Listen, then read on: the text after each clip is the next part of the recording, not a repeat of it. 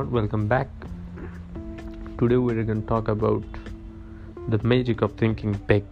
Go first class. Going first class is what you compromise in quantity but not in quality. Of course, I have heard the argument many times, but I can't go. I can't afford to go first class because I'm poor. The simplest answer is you can't afford to go any other way. Certainly, in the long run, going first class actually costs you less than going second class.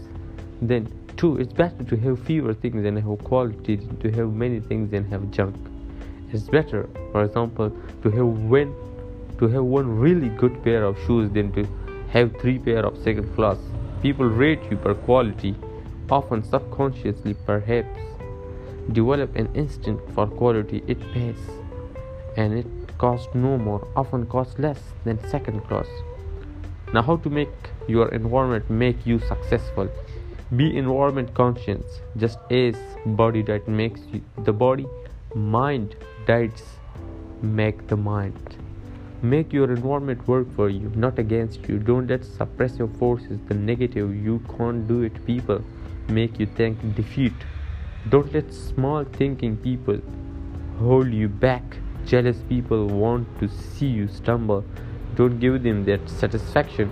Get your advice from successful people. Your future is important. Never ask it with freelance advisors who are living failure.